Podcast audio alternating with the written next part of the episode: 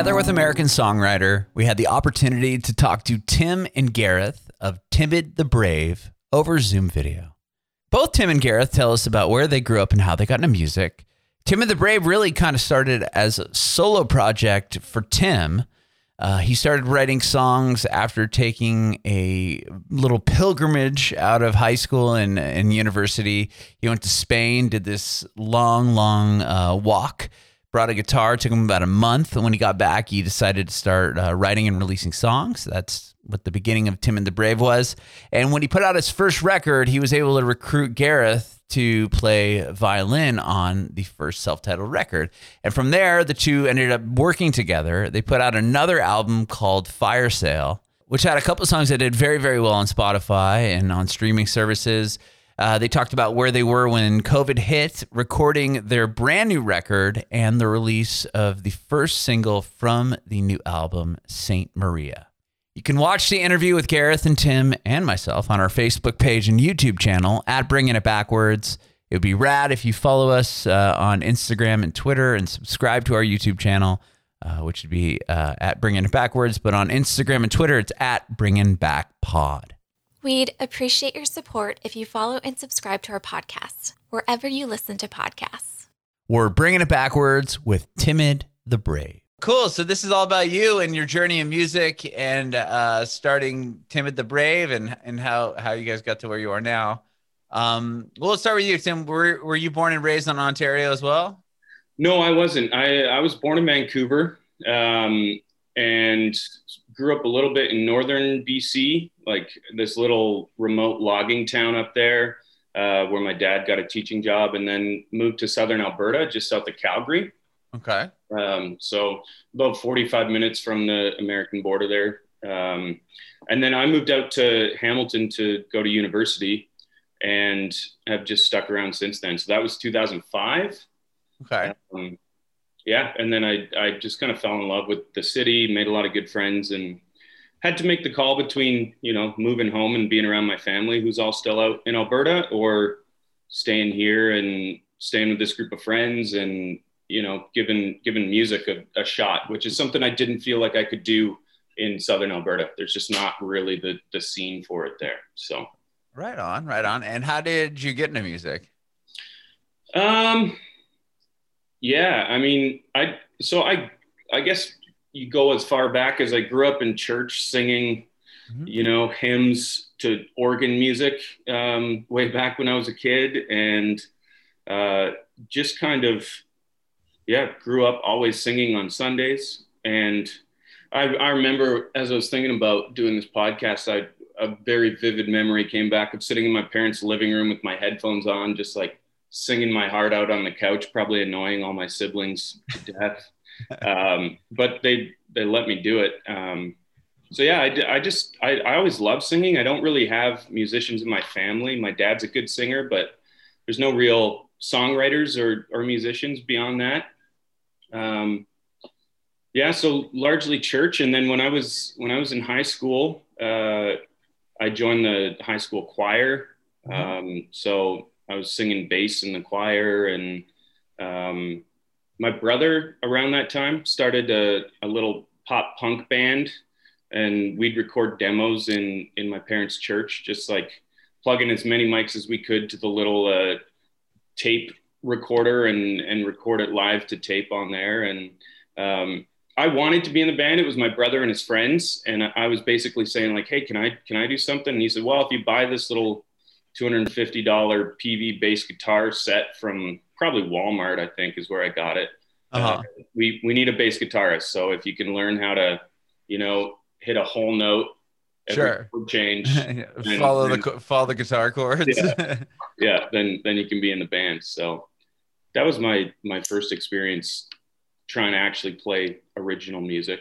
Um, yeah, and then and from there, I I moved out here to go to school and um, tried to join the choir at the university I was at, and mm-hmm. um, basically the the choir director, Gareth knows him as well. Uh, was a bit of a, a cruel man. And I auditioned and he said, uh, you're, you're good enough. We'll get you there. And then the very first practice, singing the very first song. I'm trying to follow along and hit the notes, and he keeps stopping to say, like, hey, someone's scooping. Like, who, oh. which which of you is scooping? And I was like, I don't I don't know what scooping is. Um, so it it basically became this really uncomfortable, like, five minutes where he kept stopping the music and, like, singling me out. And I was just like, I, I love music. I don't love this. Right, right, right, um, right. So, yeah. Okay, so you didn't go to university to pursue music, so to speak. No, I actually, I, I studied English, um, okay. literature, so a little bit of history as well. Um, but while I was there, I, I started just kind of accidentally writing my own songs. I would learn cover songs and just kind of figured out that I I wanted to write my own. So I think studying English helped, studying mm-hmm. poetry and just the way words work. I've always been most concerned about lyrics more than anything else. So it was kind of a natural fit. I I had a beat up old acoustic guitar and just started writing and playing at the little coffee house at school. And um, yeah, a, a friend of mine who's a, a very good musician heard some of my songs and thought, hey, let's let's start a band together. And she was a songwriter as well. Um, so we just, uh, basically when I graduated university there, um, I, I, well, kind of a long about story, but I, I went on uh, this pilgrimage, the Camino de Santiago. I don't know if you've heard of it. It's, uh, oh. it's in Spain, and basically the traditional route runs from like the border of France all the way to almost the west coast of Spain. Wow. Um, so I I graduated and I was kind of wondering, you know, what's next? I don't, I didn't have a clearly defined career path, and a friend of mine said, hey, you should go walk this, this pilgrimage. It'll take you a month. Might be a good idea to clear your head, figure out what you want to do next. And I rather foolishly decided to bring an acoustic guitar with me.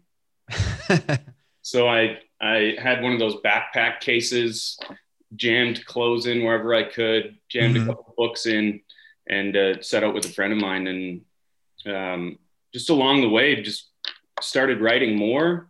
Something about walking for, you know, nine hours a day clears your head. And I just started having, you know, lyrics pop into my head, and I'd stop at whatever hostel we ended up at in the evening, and I'd play guitar for a couple hours. And um, I just had a lot of people during that time stop me. People I, I, I'd met along the way, you know, from all different countries, be like, hey, like you, you've got something, you should, you should give this a shot. Like, you should really pursue this seriously. Mm-hmm. Um, so I, you know, I, I took that advice, and I came home and decided, you know, I'm going to, I'm going to start a band, and I'm going to actually try and uh, make a living doing this. Right on, right on. And that's uh, when, so Gareth, when did you come into the picture? Was that around that first record, or that self-titled record, or? Yeah, when I came into the picture, I'd say yeah. Okay. Um, uh, uh, I remember Tim was in a band before uh, before the Timid the Brave product took off, called Brookian. I remember, like, way back in the day at the same school, Tim, I kind of, we had sort of met, and him asking me if I knew I got access to the timpanis kind of thing. And that was like first, like, this guy's doing music kind of. Years later, he's he got back from Spain and was working on on uh, the self-titled. And at that point, Uh, we didn't know each other super well, uh, but I had done some work with Scott, Scott, who owns and runs Other Songs Records, who's who's uh, who Tim signed to, and and uh, Scott and Tim reached out and asked if I could do violin. So I did a, a day of violin stuff for that first record, um, mm-hmm. and and that was it, really. That, that's all. Oh, okay. Um, but then the the we just became buds and, and hung out more and more, and then by the time the second record came around, it was just kind of like, you know, the three of us, Scott, Tim, and I, were always kind of in the studio doing everything. Uh, okay. And, you know, throwing stuff at the wall, seeing what stuck, sort of thing. And in that time, somewhere along the way, I don't really know when, I just started playing with Tim, and just kind of, whether it was full band or just the two of us kind of thing. Right on. Tim does, every now and then, does the solo stuff too. He, he can hold his own, for sure. Well, how did you get into music? Well, tell, actually, first tell me where you were born and raised. Did you guys grow up in Saint Maria? No, I'm I'm from here, really. Uh, just, oh, okay. Not far from Hamilton. I was born. I've been here for over ten years now. Um, and uh, yeah, I was thinking about this the other day a, a little bit in a different way. I was watching a Chris Thiele masterclass, and he was talking about knowing what your musical true north is. Like, what was the music that turned you on to music? You know, can you remember, like, the kind of in those turbulent, intense, hormonal years that you just love something so much, you know, when you're young. And uh, it's hard for me to answer because because I I was raised, I'm third of four boys. All of us played either violin and piano or cello and piano. It was kind of a oh. weird Von Trapp-y kind of thing. And uh, and my mom was a music teacher at a local uh, well, juvenile detention center, really, high school music though, curriculum. And, uh, you know, dad had grown up playing piano as well. Kind of, my parents were of that generation and of that kind of uh, culture where all the kids learned piano, you know. Sure. We all did too. So mom taught us piano and, and, and we got string lessons outside of the house from the age of like four, we started kind of thing, you know. Wow.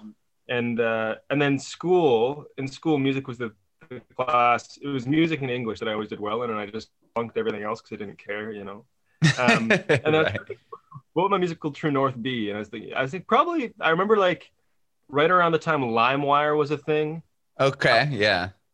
Like a little really, after the the the Napster days. Exactly. Like Napster was like, I think we had just got internet really when Napster was blowing up, you know. And then, sure.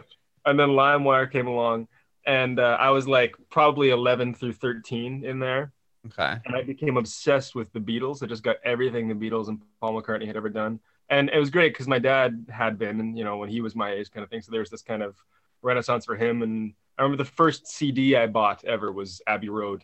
Oh, wow. Quickly by Magical Mystery Tour. I got money for my birthday and went to like Best Buy or something. But um, so like the Beatles were like the big thing, but that that by all means that's not to say that like like I loved everything at that point, you know. Like I had favorite Bach pieces and I had, you know, favorite, you know, punk things from the day, you know, like emo stuff that was big at the time, right? Um and then kind of through, similar to Tim, a lot of my the cutting of my teeth happened at church. I, I also grew up in the, in the church, and so like, you know, piano and violin are only so useful in a young people crowd, you know, back in the right.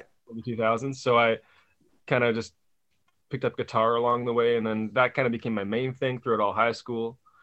Uh, and that's when I started writing my own songs too. I, I got my own kind of outfit beside aside from Tim, but um, so I was writing songs then too. And then uh, came time at the end of high school to go to, you know, secondary education, and I uh, posted and, and I um I thought, well, what can I do? I don't have any training on guitar. Violin wouldn't be that uh, useful necessarily to be, at least for what I have in mind, to be, you know, adept in.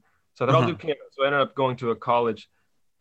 In Canada, I think it's a bit different from the States. We have college and university, and there's a little bit of a hierarchy thing, a little bit of a tiered thing. I think yeah.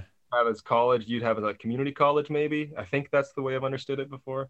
Yeah, like university for you guys is like, is isn't it like right out of high school, or it's like the last two years of high school or something? So you, high school is its own thing, and then out of high school you can go to colleges or universities, like for post-secondary. This okay. is really oversimplified, but colleges would be like much more hands-on, practical trades kind of thing, and universities like academia, kind of if you want to go the like, you know, master's P H D route sort of thing. Got it. Yeah. So that's more, that makes sense. Yeah. Cause we had, we have, I mean, I think we still have trade schools. There's not a whole lot of it, man. They've kind of right. cut really back on that stuff here sure. in the States. That, that's an oversimplification even so, but out of, out of high school, I ended up taking a year off and then going to a college for classical piano. Okay. Um, and loving that. And then also just kind of getting, wanting more stimulation. So I went to the university route as well. Uh, but piano kind of became the main thing without me noticing it, really. That kind of just, and it's ir- an ironic thing too, because you'd think that, you know, piano is the one instrument that most people learn growing up, and yet you find yourself at this point, and every band needs a piano player, kind of thing, and no one plays piano. It's weird. It's really weird. Right. It's like one of those things that a lot of kids are put into as, you know, super young, and then they just, you know, drop it, or, you know, or they, totally. they played for a couple of years. That's my biggest regret. I never, my parent, my dad plays, and my sister's eleven years younger than me. And yeah. back on the Beatles thing, that's, I grew up on the Beatles. My sister's name is Abby, off the Abbey Road oh. record that you, you know, own. Is your name Road?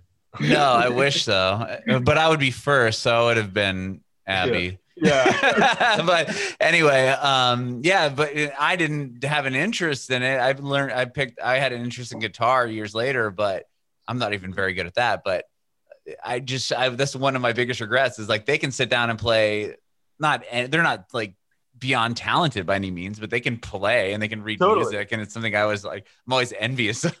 Totally. I get it, man. I get it. Piano really is like, it is the instrument that everyone should learn, because you just get such a nice visual representation of harmony and theory. You can just picture it in your head, like, because it's right there in front of your eyes, you know?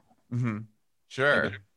But yeah, basically music, I was just raised in it, you know, like it's hard to remember when I, how I got into it, because it was kind of just the water I was swimming in from a young age. God, yeah, yeah, definitely. And then you were you in bands and stuff going into yeah. university? Yeah, I um I was in a band. So this is kind of how I got into the Other Songs uh, family. Um, okay. I was in a band called The Good Hunters, and and we're long dissolved now. Um, only one record, and there was a second record that should have happened because it was going to be better. But um, it, it was like a folk rock band, you know, and uh, signed at the same time as Tim was to Other Songs. Um, oh, okay. And so uh, I was in that band, and then um, uh, I've always just kind of been a gun for hire around, you know, I'll just kind of play with people when they need someone. But then uh-huh. about two thousand seventeen, I finally kind of just took the took the leap and started putting my own stuff out. So under my own name, Gareth Inkster, there's there's stuff, and I'm I'm kind of perpetually working on stuff too. I'm in a couple other bands now. But... Very cool. And then are you in, because uh, Tim was saying that you kind of joined as like a an additional player, like kind of the yeah, yeah. like record. Were you in the recording side of things, or like how did that kind of yeah? Play so into it? for this for for I'll answer that by way of kind of describing my involvement with Tim. So the first record with Tim was just violin. The second record, uh, Firesale, it was uh, Tim and Scott and me kind of there as like this third wheel that would do all a lot of the instruments and stuff, you know. And now for this third uh, L P, um, uh, Vuja De, um, I uh, I'm we recorded all of it. Like I, I ran the sessions, recording all of it back in July. Um, so recording it and then producing it, kind of having ideas with Tim, like what if we try this, what if we try that kind of thing, bouncing stuff off each other. Um, I played a, a, a bunch of the instruments too, and now I'm also mixing it, uh, and Scott will master it. But wow. um, uh, that just kind of came about because I wanted to do my own stuff, but it's kind of real tough when, you know, uh, music is not going to pay well, right? Sure. Um, I'm trying to win the jackpot. Um, or if you have like a really robust touring regime, if you have like, unless the stuff is really in place, it's not a cash cow. It, by it's not, it's not even, it's seldom cash. Right, right. Um, and and for that reason, it's tough to kind of justify, or, or not even justify, but just pragmatically, it's tough to have find the money to put into recording and to put into, you know, like. Um, unless you got all your ducks in a row, it's going to be a lot of studio hours you'll have to pay for, a lot of this, a lot of that. Um, and so kind of over the past five years or so, year is it? Maybe past four years or so, um, I've uh, kind of just slowly been gathering uh, gear and ability and just getting better at that whole world, you know? Um, I kind of, after hiring out a studio for my first record, I, I decided to learn it myself, and I just kind of set a rule for myself that anything worth doing is worth doing badly if the alternative is not doing it at all. And so I just kind of started recording songs and putting them out, and they're looking back on them now, I kind of can't help but wince a bit, because I'm like, oh, I wouldn't have done that now, I wouldn't have done that now, like they're not mixed to perfection necessarily, right? Sure. But, but they're out and they exist, and if I hadn't done that, I wouldn't be here. And so Tim is now reaping the benefit of my own kind of sacrificing my own stuff with not the best quality, and now here I am at a, a much better level. And I'm uh, working on his stuff. Yeah, Very totally. I, I I caught you at a good time. You did. uh, well, back to you, Tim, real quick. So um, on that first record that you put out, the self-titled, was that something like once it was out, did you d- tour it? Like, tell me a little bit about uh, the process after you had the had the record out. Yeah. So I mean, I'd I'd maybe go back even to the band I had before that. Um, we. We had like scheduled a tour across Canada. Um, we we had serious plans of like working pretty hard at that. Um, but then I got laryngitis right before oh. we were we were going to go on that tour, so we had to scrap the whole tour. And then shortly after that, we realized there were some pretty big creative differences between me and the the other songwriter in the group. Uh, I wanted to go like the the folk singer-songwriter route. She was more into kind of experimental pop. Um, so so the band kind of dissolved, um, and I was left with a bunch of songs that I'd written, thinking like, what what can I do with these? And and Scott basically said, well, let's just get together on a weekend, record it all pretty bare bones. Uh, we'll we'll try record it on, from a Friday to a Sunday, see what happens. Uh, and we got Gareth in for that. We got a couple other friends in for that, and it turned out really well. Um, but right around that time, I, I was also kind of thinking like, man, it is it's tough to have debt from university. Um, I was working kind of part-time at coffee shops and doing a bit of tree planting in the summers to, to make ends meet and to fund sure. it. Um, so we, we didn't tour it. We did like little Southern Ontario weekend tours, you know, like go to Toronto, uh, go to Guelph, go to London, which is an hour west of here. Um, so we, we, we played it a fair bit. Um, but I also got a little bit tired of being the, another guy on stage with an acoustic guitar, you know, mm-hmm. like it's pretty easy to tune that out. Um, so I think at, at that point I, I hit the brakes a little bit and was just like, I don't know if I really want to pursue this full time. Uh, I think a, it, it's okay if it's somewhere between a hobby and a career, you know, I can try and make money at it. I can do it well, but I don't know if it's going to be my, my main gig. Sure. So. And then, and then, so once that, like, did you, once the next record came out, was it, I mean, there's like five years in between, right? I mean, yeah. So is that what you were doing? Like just trying to, trying to gain, like, you know, rebuild, like replenish your bank account, so to speak, to pay for the next record. Like, tell me, is that, what was the, the, the gap there? Yeah, basically that. I mean, I, I, uh, I was working a full-time job. I was doing a couple of writing internships. I thought for a while I might want to get into journalism. Mm-hmm. So I pursued that for a couple of years. Uh, ironically, also not a great financial endeavor necessarily. Um, so I did that for a bit. I worked in admissions at the university I went to, like traveling around, trying to convince high school students to go to the school. Um, did that for a couple of years. Um, So, and then right during that time is when I, when I released Firesale. Um, we were playing shows throughout that whole. Yeah. Yeah, for sure. It's, it, it's not like I checked out. I sure. just became a, a bit more of like a, I don't know, a, a weekend warrior, you know? Got you. Working my nine to five, but still playing shows whenever I could. Um, Got it. Okay. And workshopping the new songs throughout there, you know? Yeah, yeah. Totally. And I mean, I, I think I realized with Firesale that like, I wasn't intentionally putting the kind of effort I was uh, into my career in music as, as when I released the self-titled, but I found I was still just, I felt the need to still be writing songs, you know? So if I'm writing songs, well, I might as well record them. So then we have enough songs for a record. So we put the record out and the record did pretty well. Uh, there was one single that kind of blew up on Spotify, which was good for me, paid, paid the rent for a few months. And then that gets you thinking too, well, okay, if that can happen once when I'm, you know, I'm not fully focused on it, maybe if I fully focus on it again, it it could it could take off. So heading into to this record, uh, I was I was kind of thinking, well, I'm gonna I'm gonna give it another shot. I'm gonna, you know, do it right, get Gareth to record it, um, get some get a good drummer in, get a good bassist in, some some friends of mine. Um, so we did that. We were pretty fortunate. We were living together at the time with some other friends. So when COVID hit, um, I just kind of thought, well, now's a good time to record. We got nothing else going on. Uh, yeah. We, I was going to see where you guys were at when, when that all happened. Yeah. Yeah. We, uh, our living situation was pretty unique. Um, cause we lived right next to a church that we had access to, an old, uh, Anglican church. Um, mm-hmm. So we recorded the record in there. We could get the drummer and the bassist in and have everyone distanced enough that it was safe to do. Sure. Uh, so it was it was pretty fortunate. It was it, it worked out really well that way. But then it was also like, okay, right when I'm thinking maybe I'm going to give this another shot with music, everything kind of shuts down. down and yeah. There hasn't been a live show in a year. So. Yeah. Yeah. So, so was the record complete then at, during, you guys recorded the whole album during quarantine?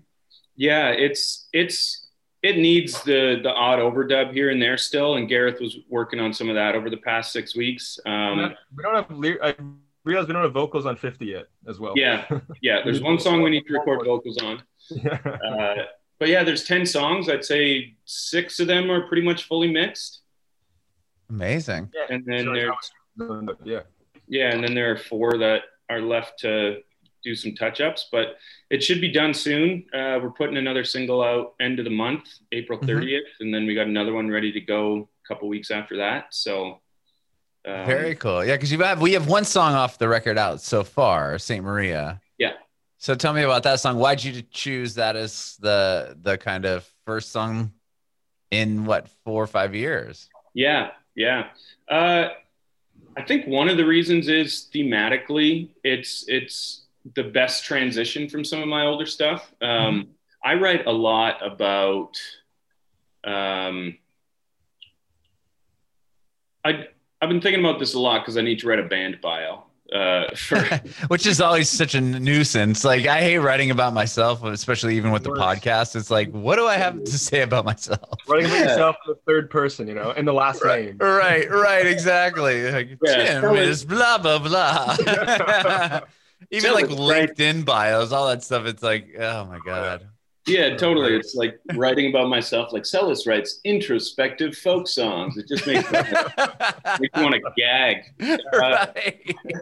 But I have been thinking about like, well, what what's my focus? I, I think one of the things that has stayed with me through all the songs I write, I, I tend to write, uh, I mean, people write for all sorts of reasons. They write love songs or political songs or dance pop, you know, like they're, there's all sorts of reasons to write. For myself, I found that I write mostly as like therapy. Like when I, when I'm going through something that, uh, uh, you know, I need to kind of work through on a, on a personal level. That's when I, that's when I find writing to be the, the easiest and the most, it, the, the songs just come then. Um, so I think I've written a lot about change, about, you know, change in relationships, Uh, you know, living so far away from my family, um, changing my faith and my understanding of like my upbringing and what I believe now. Um, so I think Saint Maria really captures that in terms of it being a song about like being at a, a pivotal moment in my life and feeling like I need some kind of direction or guidance. And maybe that's going to come from God, or maybe it's going to be uh, some kind of natural sign. Like the one the year that I wrote it it was super super warm in November here, mm-hmm. uh like twenty degrees, which is bizarre. Doesn't happen. That's Celsius here. By the way. Yeah, Celsius. I was gonna yeah. say I figured that was Celsius because I'm like twenty-four degrees, that is freezing. We're gonna translate that. I don't know what that would be in Fahrenheit, but um but like it was warm. Seven is like got to be in the eighties. What is it, like thirty-two degrees warmer or something? Multiply like that by something and then add thirty-seven or something like that. I always forget. Yeah. While you're talking, I'm gonna figure it out. Yeah. Whatever the case, it was warm enough that the rose bush in our backyard uh that normally would, you know, go dormant in November was blooming again. It had mm-hmm. this like weird second bloom in the fall, and Uh, I just looked at that and thought like, huh, maybe, maybe this is a sign that like, and then I started thinking, well, what are other examples of, you know, things in the natural world, or if you're religious or spiritual, like what, what, where, where would you find confirmation that the direction you're going is the right direction? Mm-hmm. um, Tim texted Scott and I actually asking for like, what are some ideas about things you might see that could be indicative? Like if you, maybe it is, maybe it isn't, you know, like on sure. the, on the line things. Yeah. It's it's it's seventy-five point two degrees if you guys are curious. There we go. What is that, and what is that in Celsius? twenty-four. So yeah, that uh, this song just felt like uh, like a good bridge between some of the songs on Firesale and mm-hmm. then some of the some of the new songs that I'm that I'm working on. So. Very cool. And how do you guys feel about like um, putting this out during, I mean, we're all still pretty stuck. Th- th- that being said, though, um, I don't know how it is in Canada right now, but here in the States, they have announced some big festivals, Outside Lands in San Francisco, Bonnaroo here in Tennessee, and Ride Fest in Chicago. Like the, you know, they're they're ready to gather, I would think, up to about one hundred thousand people in one area. Like, that must be pretty, you know, like encouraging, I guess. I don't know. I can't think of the word at this point, but like hopeful. We're a bit, we're a bit behind you at this point. We, uh, I think we just per capita surpassed you for daily infection rate. Oh, um, our vaccine Sorry. distribution has been kind of bungled. It's weird because usually we're like really kind of cocky about our healthcare and about our, you know, all the stuff that we get for free and efficiently and all that sort of thing. Sure. And um, your the, the how much they embrace music there is insane. Like, yeah, yeah just true. everything so, about it. So it's been, yeah. I mean, Ontario is its own special case in a few, in a bit too, because Ontario is kind of the majority of Canada lives here, you know, and and mm-hmm. and uh, I don't know if that's quite true, but most. It's the most populous province. Yeah, careful. You're going to piss off some West Coasters. I know, I know. People, everyone in Canada loves to hate Ontario. It, it, oh, is that right? Yeah, and Ontario doesn't, I, being born and raised here, I love the rest of Canada. I don't know what it's about. But And you guys have the best uh, national anthem. I always have to tell my oh, I know, fellow I, you Canadians. Know, it's contentious these days, but I think the U S S R had the best, well, the Russian national anthem still, the most beautiful national anthem.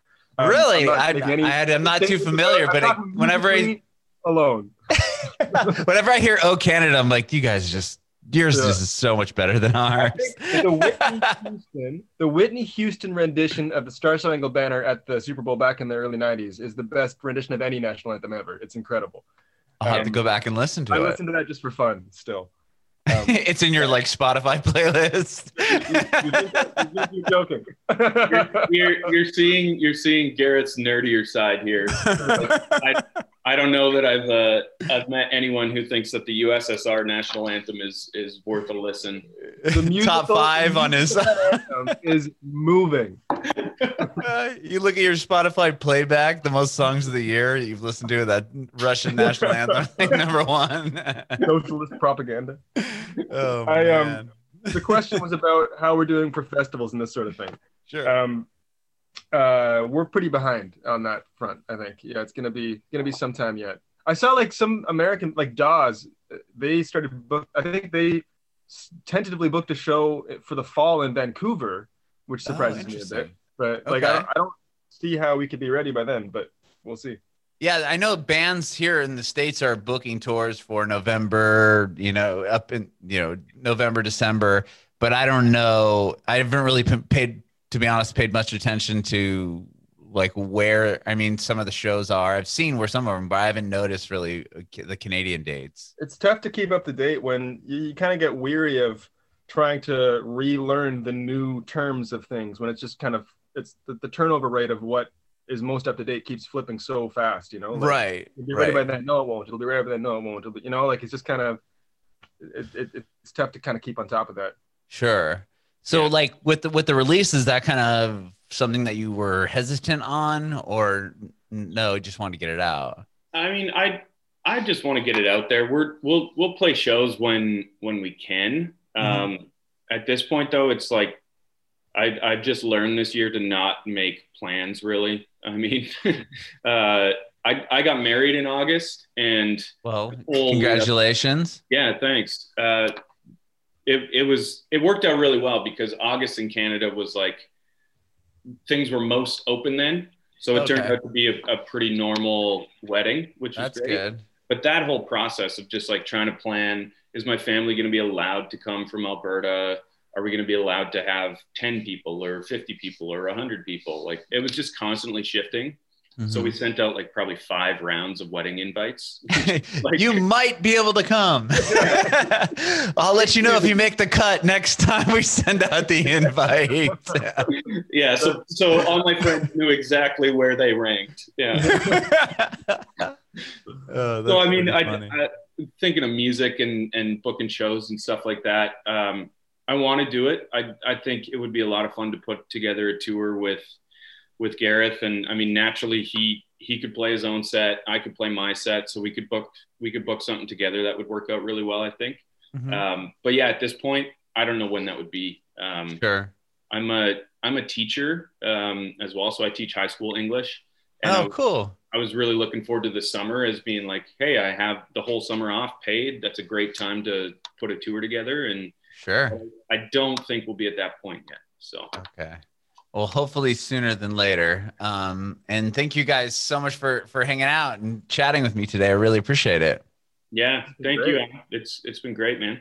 I, I have a uh, sorry, one more question for you, if you don't mind. Um, do you guys have, or uh, I want to get an answer from both of you.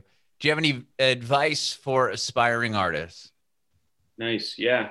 Um, I think the biggest thing that comes to mind, I'm reading this book by uh, Jeff Tweedy right now called How to Write One Song. Oh, I've uh, heard of this book. I haven't read it, but I've heard of it. Yeah, it's uh, it's great. I mean, I've I've read it once. I keep going back for little little snippets, but he just talks about how anyone you've heard of in music, um, you've heard of them because they're hardworking. So he he talks about how like Beyonce is probably the hardest working musician on the planet, um, hmm. and he just says like, if you want to do music as a career, you you have to treat it like a nine to five job. Go to work every day, write a song every day, uh, record something every day, be on the phone with booking reps at clubs, and you know try and figure out. Uh, you it it's a grind. You you need to be willing to do the work um, to get results, basically, which is like totally anti the romantic artist, singer, songwriter in me. Who, who wants to just like play my songs and the world will hear them and love it.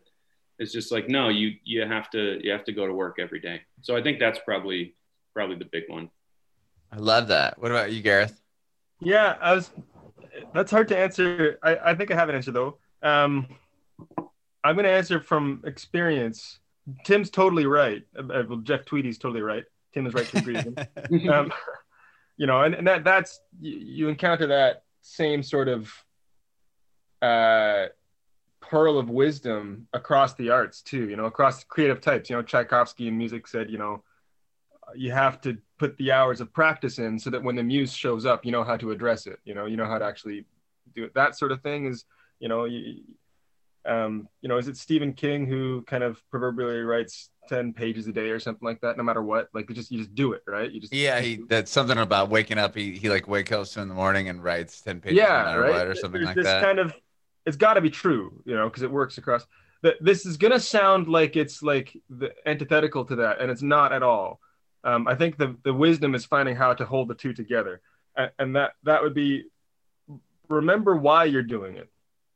Um, I say that because I think it's very easy to get lost in the weeds. So, so I, I also have my own music stuff, my own songs that I write, trying to make it work. You know, I'm, I'm a bit more, I don't know if you call it foolish or romantic or dreamer, in that, like, I still kind of live, I let myself live in the illusion that maybe it's going to work, you know, and I just kind of maintain that, maintain that possibility so that you can kind of keep the carrot dangling in front of you, you know? Sure. Um, but with that, it can very easily kind of turn into desperation where you just do stuff, you just do stuff, you just do stuff, you know, uh, and just hope that it generates something. And and looking back on my catalog, there are a couple songs there where I'm kind of like, why was, why did I release that? Like, why did I put that out? Why did I spend, you know, weeks or months on that? I don't really like that, you know. I know that other people do. I know that other people think it's good. And so, sure, whatever, you know. But really, it doesn't actually address the heart of why I'm doing this. And so if I'm going to, you know, exhaust myself on a project and hold my nose and tweet about it or put Instagram posts about it, trying to do self-promotion and do all the work stuff that, that is so necessary that Jeff Tweedy was mentioning, that Tim was talking about. If I'm going to do that, then there's got to be a really resilient, uh, really robust sense of, of purpose in it. Like, I better believe what I'm doing, you know, I better love the product that I'm making. Otherwise, I'm just exhausting myself and embarrassing myself with these posts and doing all this sort of thing for something I don't actually believe in. You know, if you believe in it, then whether or not it succeeds, you did something that you believe in, and it exists now. And it's just this testament to your, to your, you know, pursuit of meaning. At least that's how I experience it.